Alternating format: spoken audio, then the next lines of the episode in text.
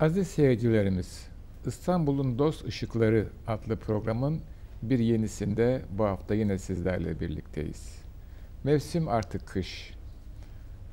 Ve bu programda yine muhterem üstadımız Uğur Derman Beyefendi ile birlikteyiz. Uğur Derman Beyefendi ile program yapmak bendenize büyük bir lütuf, büyük bir imtiyaz, büyük bir haz vermekte. Aynı şekilde mütekavile. İstanbul'un dost ışıkları bugün acaba nereden bize aksedecek? Şimdi bu mevzu üzerinde biraz konuşalım. Geçtiğimiz programlarda tarihi yarımadayı olabildiğince gezmeye, oradaki mekanlardan size bir nebze olsun hatıralar, hikayeler, anekdotlar aktarmaya çalışmıştık. Bugün artık tarihi yarımadayı terk etme noktasındayız. Galata Köprüsü'nden geçerek Tophane'ye doğru uzanacağız. Ancak bir vefa borcumuz var. Eminönü'ne indiğimiz zaman orada bizi bir güzel külliye karşılıyor. Onun adına biz Yeni Cami Külliyesi diyoruz. Acaba Yeni Cami Külliyesi hakkında Üstadımız Uğur Bey neler söyleyecekler? Ben merak ediyorum. Buyurunuz efendim. Efendim bir kere Yeni Cami Külliyesi'nin en belirgin vasfı hiçbir külliyenin yapılışı bu kadar uzun sürmemiştir. Evet. Çünkü hatırladığım kadarıyla Sultan 3. Mehmet zamanında başlanıyor Safiye Sultan tarafından. Fakat 3. Mehmet'in vefatı ile bu iş akamete uğruyor. Çünkü Safiye Sultan eski saraya göç mecburiyetinde kalıyor. Üstelik bu külliyenin yapılacağı yer demin, denizle iç içe. Evet. Efendim temelleri tutturması zor vesaire bir türlü yapılamıyor. Ondan sonra tahta geçen Sultan 1. Ahmet İstanbul'un en geniş külliyelerinden birini yaptırırken tabi buna dönüp bakamazdı. Sultan evet. Yapılışını düşünüyorsak. Evet. Sonra çok badireli bir devir başlar. Efendim birinci Mustafa, Genç Osman, dördüncü Murat, efendim bunlar Sultan zaten İbrahim arkadan kısa süren evet. e, tahttaki kalışları kısa sürmüştür hepsinin. Ama ondan sonra bir uzun süreli tahta oturan gelir ki çünkü çocuk taht zamanında tahta geçmiştir. Sultan 4. Mehmet 40 küsürdür hatırladığım 45 galiba. Evet. Efendim onun zamanında bu yeni cami külliyesine eğilmek hatıra gelir. Hatice Turhan Sultan tarafından ve hatırladığım kadarıyla yine Ceybi Hümayun'dan yaptırarak, evet. kendisi sayarak parasını evet. bu Fevkani Camii'yi yaptırmıştır. 1660'lı yıllarda evet öyle açılmıştır. Evet. Yani hesapça 65 yıl falan tutar tamamı. Evet. Belki 1-2 yıl daha fazla. Arkasında gelir getirici kocaman bir Mısır çarşısı. Evet. Ee, yeni cami türbeleri dediğimiz türbeler çok padişah yatar orada ve toplu bir türbedir oralarda. Bunun dışında Sebile, Sebile. efendim çok hususiyeti olan bir hünkâr mahfili. O çok mühim bir efendim mimari öge. Evet. Medresesi ne yazık ki zamanla yıkılmış ve yerini bir banka işgal etmiştir şimdi. Fakat Sebil o da 20. asrın başında yanmış. Vakıflar İdaresi, Evkaf yani o zaman tamir ettirmiş ve Celli yazıdaki son nokta Sami Efendi'ye eski kitabeyi aynen yazdırtmışlar. Evet. Efendim yani 4. Mehmet'in annesi Turhan Sultan'ın bunu yaptırdığı hususunda altı beyitlik bir tarih düşürülmüştür. Manzum. Manzum. Evet. Sami Efendi'ye yeniden yazdırmışlar ve o Celi Sülüs hattında son noktadır. Bugünün gençleri ona bakarak Celi Sülüs'ü yeniden öğrendiler desem mübalağa etmiş sayılma. Evet. Yani şey Yeni Cami Külliyesi çok saltanatlı olarak Eminönü'ne adımınızı attınız mı karşınıza çıkan evet, bir evet. külliyedir ki iftar edilecek. Karaköy'den baktığınız zaman da ilk gözünüze çarpan silüette değil ama Evet. sahilde Evet. e, kendini çok vurgulu bir şekilde belli eden klasik e, Unkapanı tarafından gelirken de avlu tarafından görürsünüz külliye. O da Evet. çok hoş bir manzarası vardır. Ve müşahedem e, bu büyük camiler içinde en loş olanı Evet. odur. Evet. Diğerleri içi aydınlık, ışıklıdır. Evet. Her ne hal ise e, daha loş, çini bolluğu vardır. İçe dönük belki. Evet, evet. Böyle bir mimarisi var. Hususiyeti olan Evet. bir külliye.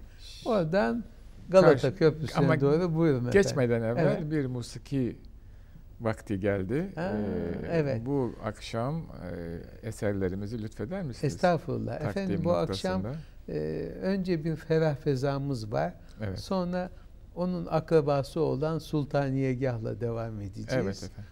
Ee, Dede Efendi'nin küçük fakat değeri büyük bir e, şarkısı vardır ki onu icra edecek musiki heyeti. Bülbülü hoşneva, lütfunu tut reva, bendeyim ben sana, merhamet kıl bana. Evet efendim.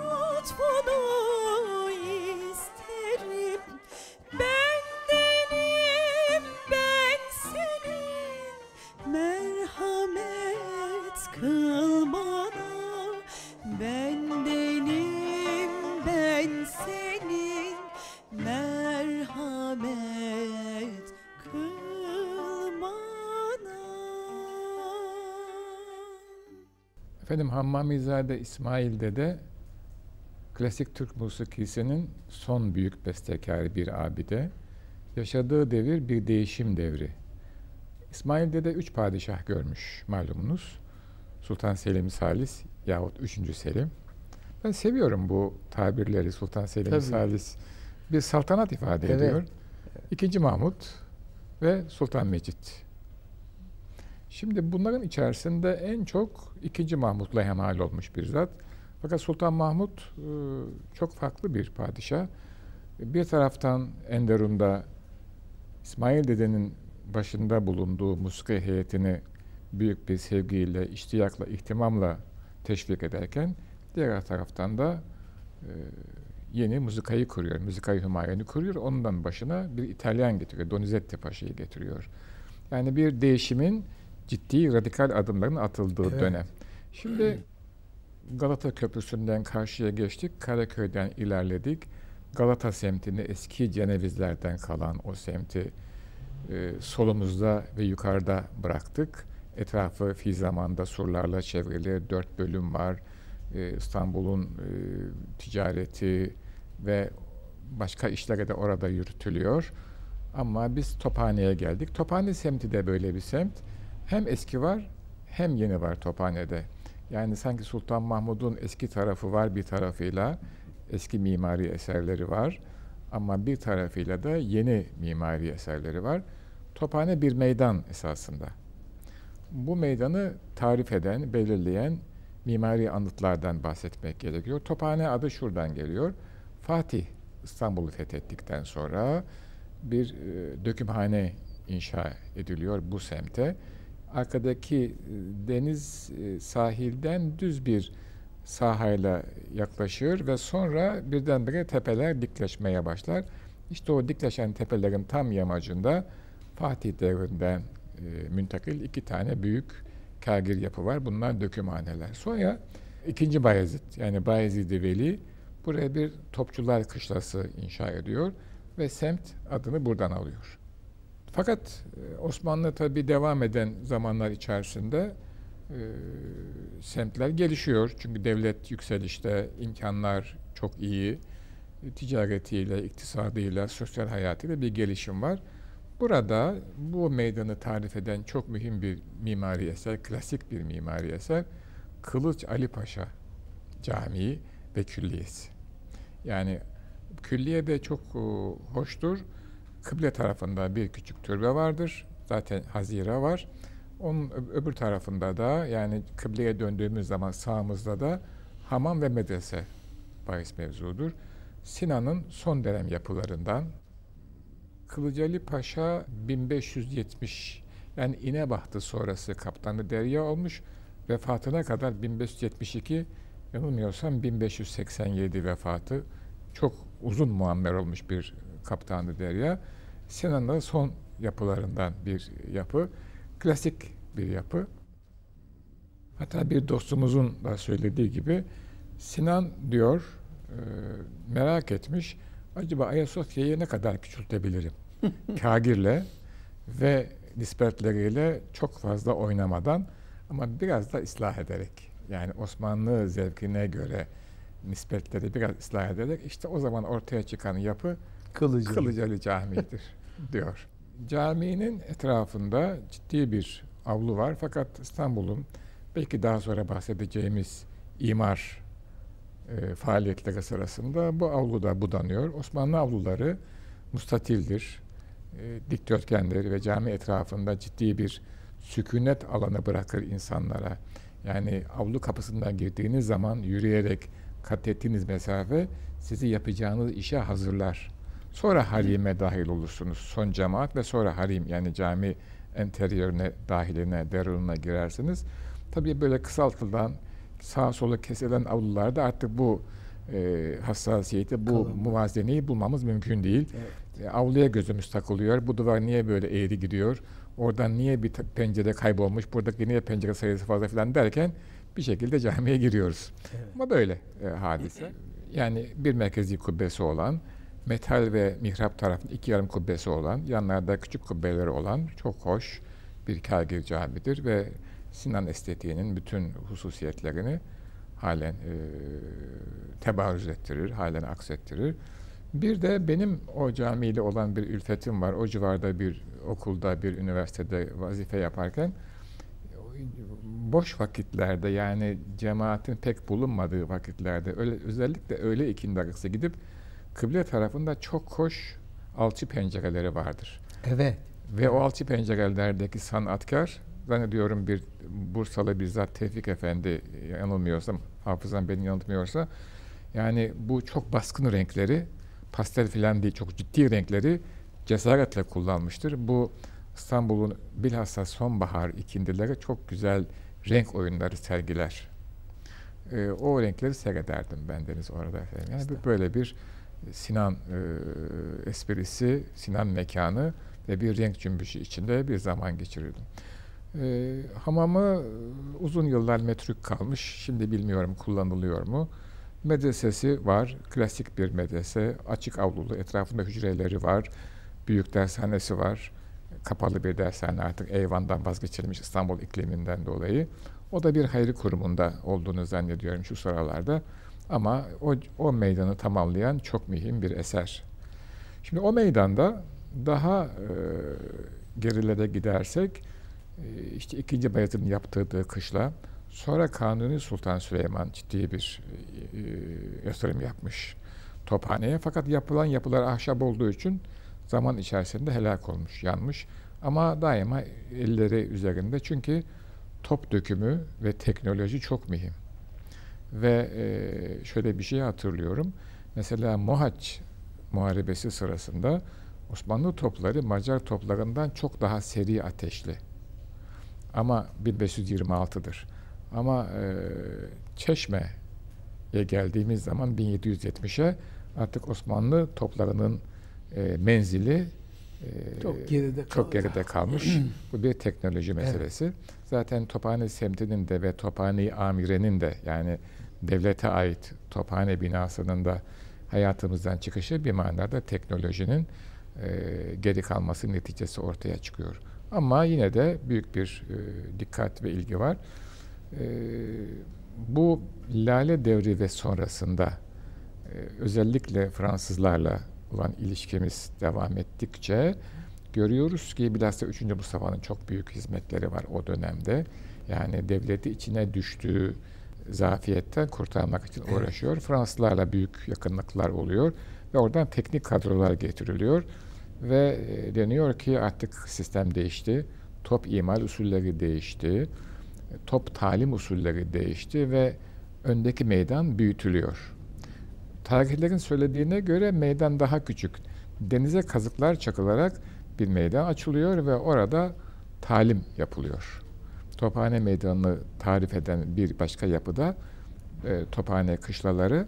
Bir de yine zannederim 3. Selim döneminde e, ahır kapısında bulunan top arabacıları yani top nakliye ve tabiye etme noktasında uzman olan top arabacıları sınıfının kışlası da yine oraya getiriliyor ve orada adeta bir e, dökümhanesiyle, topçu kışlasıyla ve top arabacıları kışlasıyla bir üçlü kompleks oluşuyor. Yani bir militer bir merkez halinde. Tophane ismi de zaten or- oradan geliyor. Sultan 1. Mahmut da çok himmet etmiş tophaneye. Şöyle ki bir kere meydana çok latif bir meydan çeşmesi. Evet, evet. Sultan 3. Ahmet'in Ayasofya ile Bab-ı Hümayun arasına yaptırdığı o latif çeşmenin kendi devrine uygun bir şeklini o da yaptırmış. Bu meydan çeşmeleri Lale Devri'nden sonradır değil mi bizde? Evet, evet. Bilhassa Biraz. bu tarzda. Ee, üzeri artık tamamen e, batıdan ilham almış desenlerle Evet. dolu kitabesi olan efendim bir güzel meydan çeşmesi. Aynı zamanda Tophane binası da 1. Mahmut devrinde büyük bir e, tamir geçirmiş. Evet. Bunu nereden biliyoruz? Çünkü kapısının üstünde kitabe var. Evet. Bu Bu kitabenin de bir hususiyeti var. Daha evvel e, ben e, Fatih etrafını dolaşırken galiba bahsetmiştim. Orada m, Nişancı Evet. Mehmet Paşa Camii'nde ilk Turalı ilk kitabe Turalı demiştiniz. kitabe. Fakat o tura arızi bir tura. Herhalde e, nişancının zaten hayatı tura çekmekle geçiyor. Bir de yaptırdığım e, caminin üstüne tura koyayım diye düşündü. Onun arkası gelmemişti. Evet. Üçüncü Ahmet'in yaptırdığı bir tamir bentlerde Büyük Bend'in kitabesinde ilk defa Tuğra görülür. İşte o yer etmiş oluyor ve üçüncü olarak karşımıza Tuğra Tophane'nin üstündeki kitabede çıkıyor. Evet. Birinci Mahmud'un Tuğrası. Evet. Hatta e, altında kitabenin yani Tuğra'nın kitabe Yahya Fahrettin kitabesi o belli de Tuğra'nın altında da ayrı bir kitabe var. Tuğra'yı çekeni gösteriyor. Onu okumak istiyorum Buyurunuz. bir beyit. Çekip kilki himemle Mustafa Agayı Sertobi pesendeyler debiri nühfelek Tuğra'yı mergubi. Yani bu Mustafa Ağa hem mimar hem topçubaşı hem de Tuğrakeş. Turakeş. O çıkıyor meydana. Efendim e, pek perişan vaziyette duruyor bu Turalı kitabı. Evet. Fakat Mimar Sinan Üniversitesi rektörlüğü bunu e, ricam üzerine ele aldı. Herhalde ilerleyen günlerde tekrar çekilirse bu Turan resimleri biz e, seyircilerimize hem eski perişan halini hem bugünkü hizaya gelmiş halini gösterebileceğiz evet. inşallah. Çok güzel. Şimdi tekrar bir musiki faslına geldik. Evet. Musiki için bir vakfe Artık Sultaniye'ye Evet, geçelim Sultaniye'ye efendim. geçelim efendim. Evet. Bunun içinde e, Ethem Efendi'nin bir güzel e, şarkısını intihap ettik. Bu gülzarın yine bir nevbaharı, rehini intizar etti hezarı. Demi teşrifi yar gül izarı, bu müjdem pür mesar etti hezarı. Bu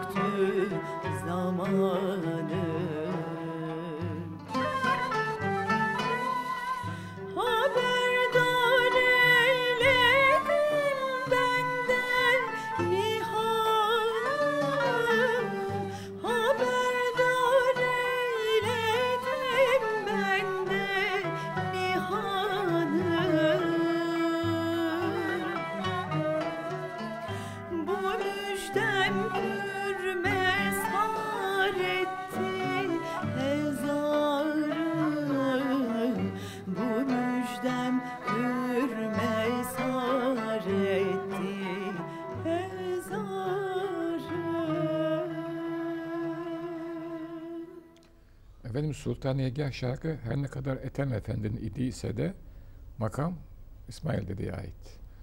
Sultan II. Mahmud Mübdi. Mübdi Evet. evet. ibda edicisi çok seviyor Buselik makamını. İsmail Dede'den Buselik bir takım yapmasını istiyor. Fakat zuhurat Sultanegah çıkıyor. Evet. Yine o dizinin daha aşağıdaki bilgah perdesindeki şeddi gibi bir e, yine bir makam ortaya Evet. çıkıyor ki çok muhteşem. Batı tarzında içine alan ama bizi aksettiren bir makam. Şimdi Tophane semti de böyle. Yani e, biraz evvelki bölümde e, Fatih zamanında başlayan Tophane'yi amire meselesini anlatmaya çalıştık. Ondan sonra Kılıcalı Paşa Camii'nden söz ettik. Ama Tophane semtinin hikayesi bununla bitmiyor. Burada yeni eserler de var. Bunlardan bir tanesi Çok mühim bir eser. O da ciddi bir Osmanlı baroğu. Hatta baroktan ampire geçiş olarak da onu e, sanat tarihçileri Öyle ta- ta- tavsif ediyorlar. Nusretiye Camii. Evet.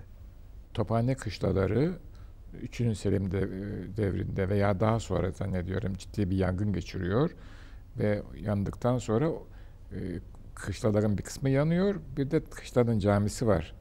O da yanıyor. İşte onun yerinde 2. Mahmut 1900 1823-26 seneleri arasında demek ki saltanatın ortalarına doğru ama henüz daha çok radikal e, hareketler başlamamış.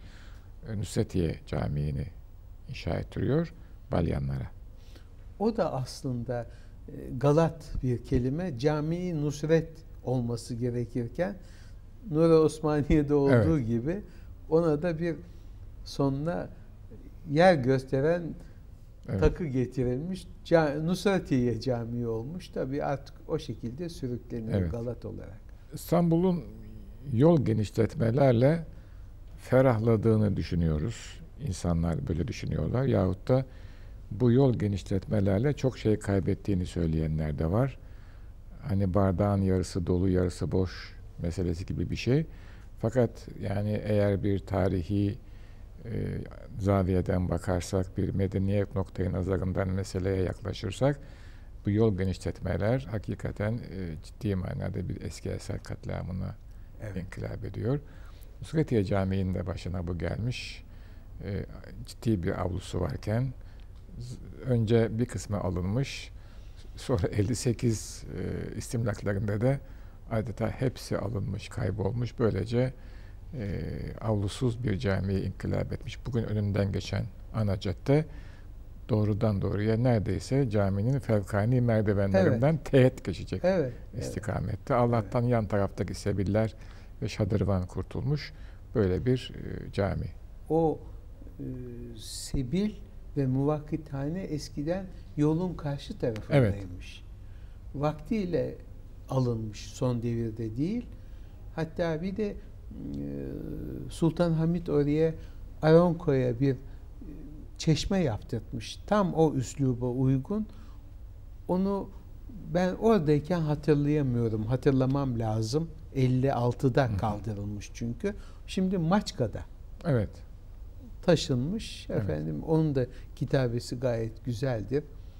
Bu kitabeler işi kurtarıyor galiba. Evet. Evet. Yani yazıda bir batıda yazı olmadığı için tahmin ediyorum. Evet. Orada bizim özgün halimiz devam etmiş. Yani- Orijinal uslup. Batı tarzı yapılmış olanlarda dahi kitabe Evet. geldi mi namusu kurtuluyor. evet yani farklı bir yorum e, geliyor. evet. İşte bu yapı bir de efendim orada e, Tophane Kasrı var. Evet. Onu da bir İngiliz e, mimar yapıyor. Mr. Smith isminde bir İngiliz mimar. E, bu İstiklal Caddesi'nin hemen girişinde e, Tepebaşı'nın arkasında İngiliz sefaretini yapan Evet. mimar o zat. Hmm. Uzun yıllar 1841'den bin- 1850'lerin sonuna kadar İstanbul'da kalıyor ve Sultan Mecid'in iradesiyle bir tophane kasrı inşa ediliyor. O, o kasır halen duruyor şu Evet. anda. O da zannederim üniversiteye Verilmişti. tevdi edilmiş vaziyette. Fakat şöyle bir şey bendeniz biliyorum. Tophane Meydanı bir e, ritüel meydanı yani bir protokol meydanı. Denizden gelen yabancı sefirler Tophane Meydanı'na Tophane sahiline geliyorlar ve orada bir e, tören yapılıyor. İşte e, çeşmesiyle 1. Mahmud'un Kılıcalı Paşa Camisi ile arkada Tophane kışlalarıyla, dökümhaneleriyle, Nusretiye Camisi'yle ve bir de Saat Kulesi var. Evet. Tabii bu saat kulesi şu anda e, deniz e, yollarına ait e, tesislerin içinde kalmış Kaybolmuş gitmiş. vaziyette. Tabii e, ben bu saat kulesi meselesinde hafif bir ironi de sezmekteyim. Malumunuz Batı memleketlerinde sanayi devriminden sonra saat kulesi yapılmıştır. Yani saatle beraber kitleyi enforme etmek, işte onu zamanı doğru kullanmaya alıştırmak. Çünkü sanayinin daha doğrusu bir başka manada kapitalizmin e, toleransı söz konusu olmaz. O yani hele ilk dönemlerinde sanayi devriminin. Şimdi tabii Tophane semtinde hatta İstanbul'da o zamanlarda belki sanayiye karşı bir teveccüh var ama batı manasında bir sanayi söz konusu Tabii. değil ama bu saat kuleleri de Dolmabahçe'de de var, Tophane'de de var, Bursa'da da var. Ama Yapı- o artık Sultan Hamid'in devrinde. Evet. 25. Cülusunun 25. senesinde galiba bir 15-20 Anadolu'daki şehirlerde Evet, yapılmıştır. yapılıyor. Adedini tam Yani tabii saatte karşı değiliz ama yani ben hafif bir ir- ironi hissediyorum burada. Burada Evet. yani böyle bir meydan. Şimdi Nusretiye Camisi'nin çok mühim bir hususiyeti var. Bir defa yani e, sahilde yapılan bir cami. Oralar hep dolma o arazi. Evet. Ve tabii önüne de e, yani işte Eylül'lerin sonuna doğru veya ortalarından sonlarına doğru salı pazarı antrepolar yapıldı, Yapıldı. ki yani bir Mahvetti. şehrin e, bu kadar içinde denizle alakası olan bu güzel şehrin alakasını böyle sanayi yapısıyla veya bir e, ticaret yapısıyla bir liman tesisiyle kesmek ne kadar akıl kârıdır onu bilemiyorum. Ama bu da yapıldı. Evet. Şu anda orada e, bir modern sanatlar müzesi var. Diğer kısımlarında da zannederim büyük turist vapurları yanaşıyor. Yanaşıyor, evet. Ee, böyle bir hadise oldu. Ama Nusretiye Camii orada fevkani bir cami. Ee, çok isabetli bir karardır o. Çünkü rutubet var aşağıda. evet. Altında mahzeni var.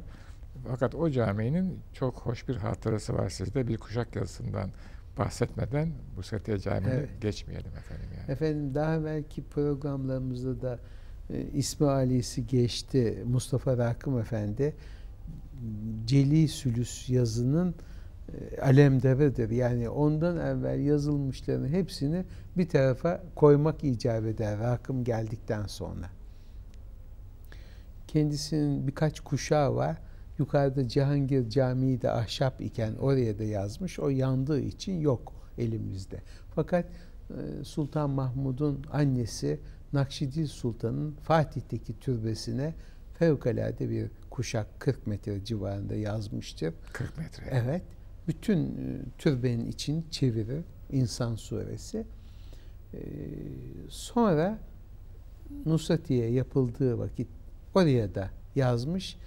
Hatta kendisine son zamanlarında bir nüzül isabet ettiği için yatar vaziyette e, tamamlamış kuşağı. E, talebesi Recai Şakir Efendi de yardım etmiş kendisine. Haşim Efendi ile beraber iki e, önde gelen talebesi var. Onların yardımıyla oraya da e, Nebe suresini yazmış. Bunlar ikisi de taşa hak yolunduğu için kabartma olarak üzerine bir varak altın sürülüp zeminde koyu renge boyandı mı böyle fışkırır gibi yazı bir hal alır ki Evet. emsali yoktur Evet. o iki kuşağında. Rahmetli Süheyl Hoca öyle derdi. Nusretiye Camii demez de Rakım'ın e, amme kuşağının mahfazası derdi. Allah rahmet eylesin. Evet efendim. Bir de e, şöyle bir şeyi okudum. E, efendim Nusratiye Camii'nin hakkında minareleri normalden daha uzun. Onun sebebi şu imiş. Bitirilmiş 1826'da açılmış. Fakat mahya kurulacağı zaman kubbe ona müsaade etmemiş. Ha, karşıdan da görülememiş. Denizden Bunun görülen üzerine Şerefiye kadar yıkılmış iki minarede yeni baştan daha yüksek olarak mahya kaldıracak şekilde yapılmış. yeniden Evet, yapılmış. Evet, bu da var. Evet. Evet. Efendim isterseniz tekrar bir musiki eseriyle devam edelim. Evet. Takdim eder misiniz? Efendim musiki eseri yine Sultaniyegah'tan açtık. Bu defa 19. asırda yaşamış artık o e, yani Dede Efendi sonrası tabii bir Nedim Ağa var. Nedim Ağa'nın Sultaniyegah peşrevi ve saz semayesi güzellikte birbiriyle yarışır. Biz tabii sona geldiği için saz semayesini tercih edeceğiz. Dinliyoruz efendim.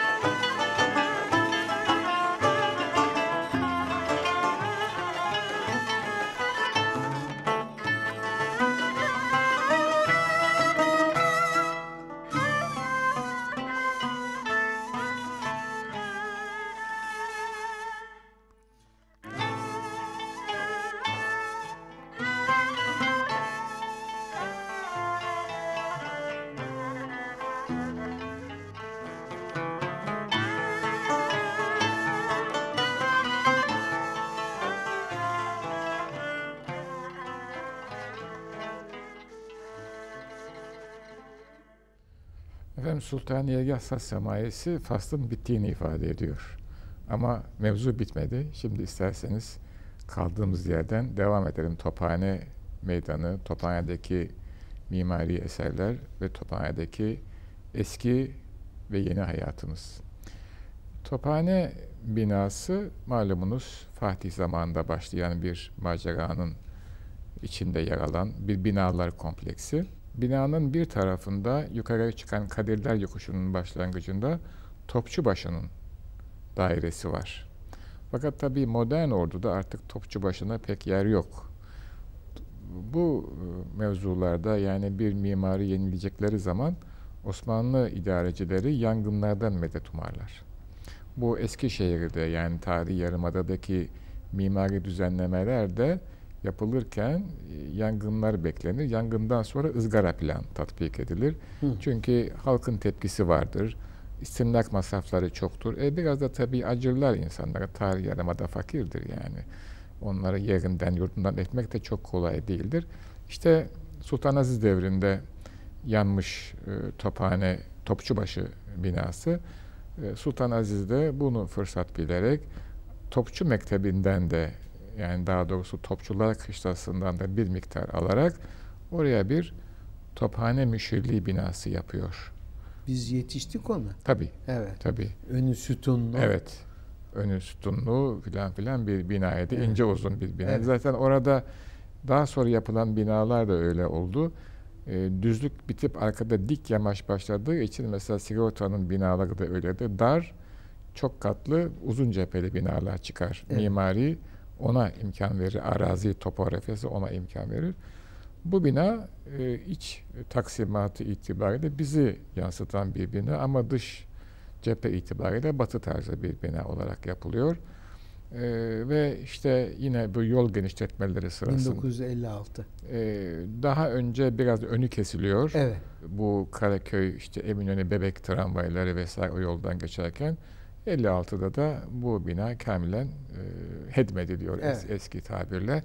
Böylece Tophane Müşirliği binası da tarihe inkılap ediyor. Zaten bilhassa Birinci Dünya Savaşı bittikten sonra anlaşılıyor ki artık oradaki tophanenin ha- tarihi hatıra kıymeti dışında teknik olarak bir kıymeti kalmamıştır.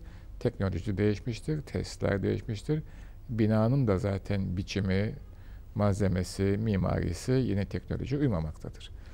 Tophane semtinin hikayesi böyle ama o yol birçok mimari eseri e, üzerinde taşıyan dar ve eski bir yoldu.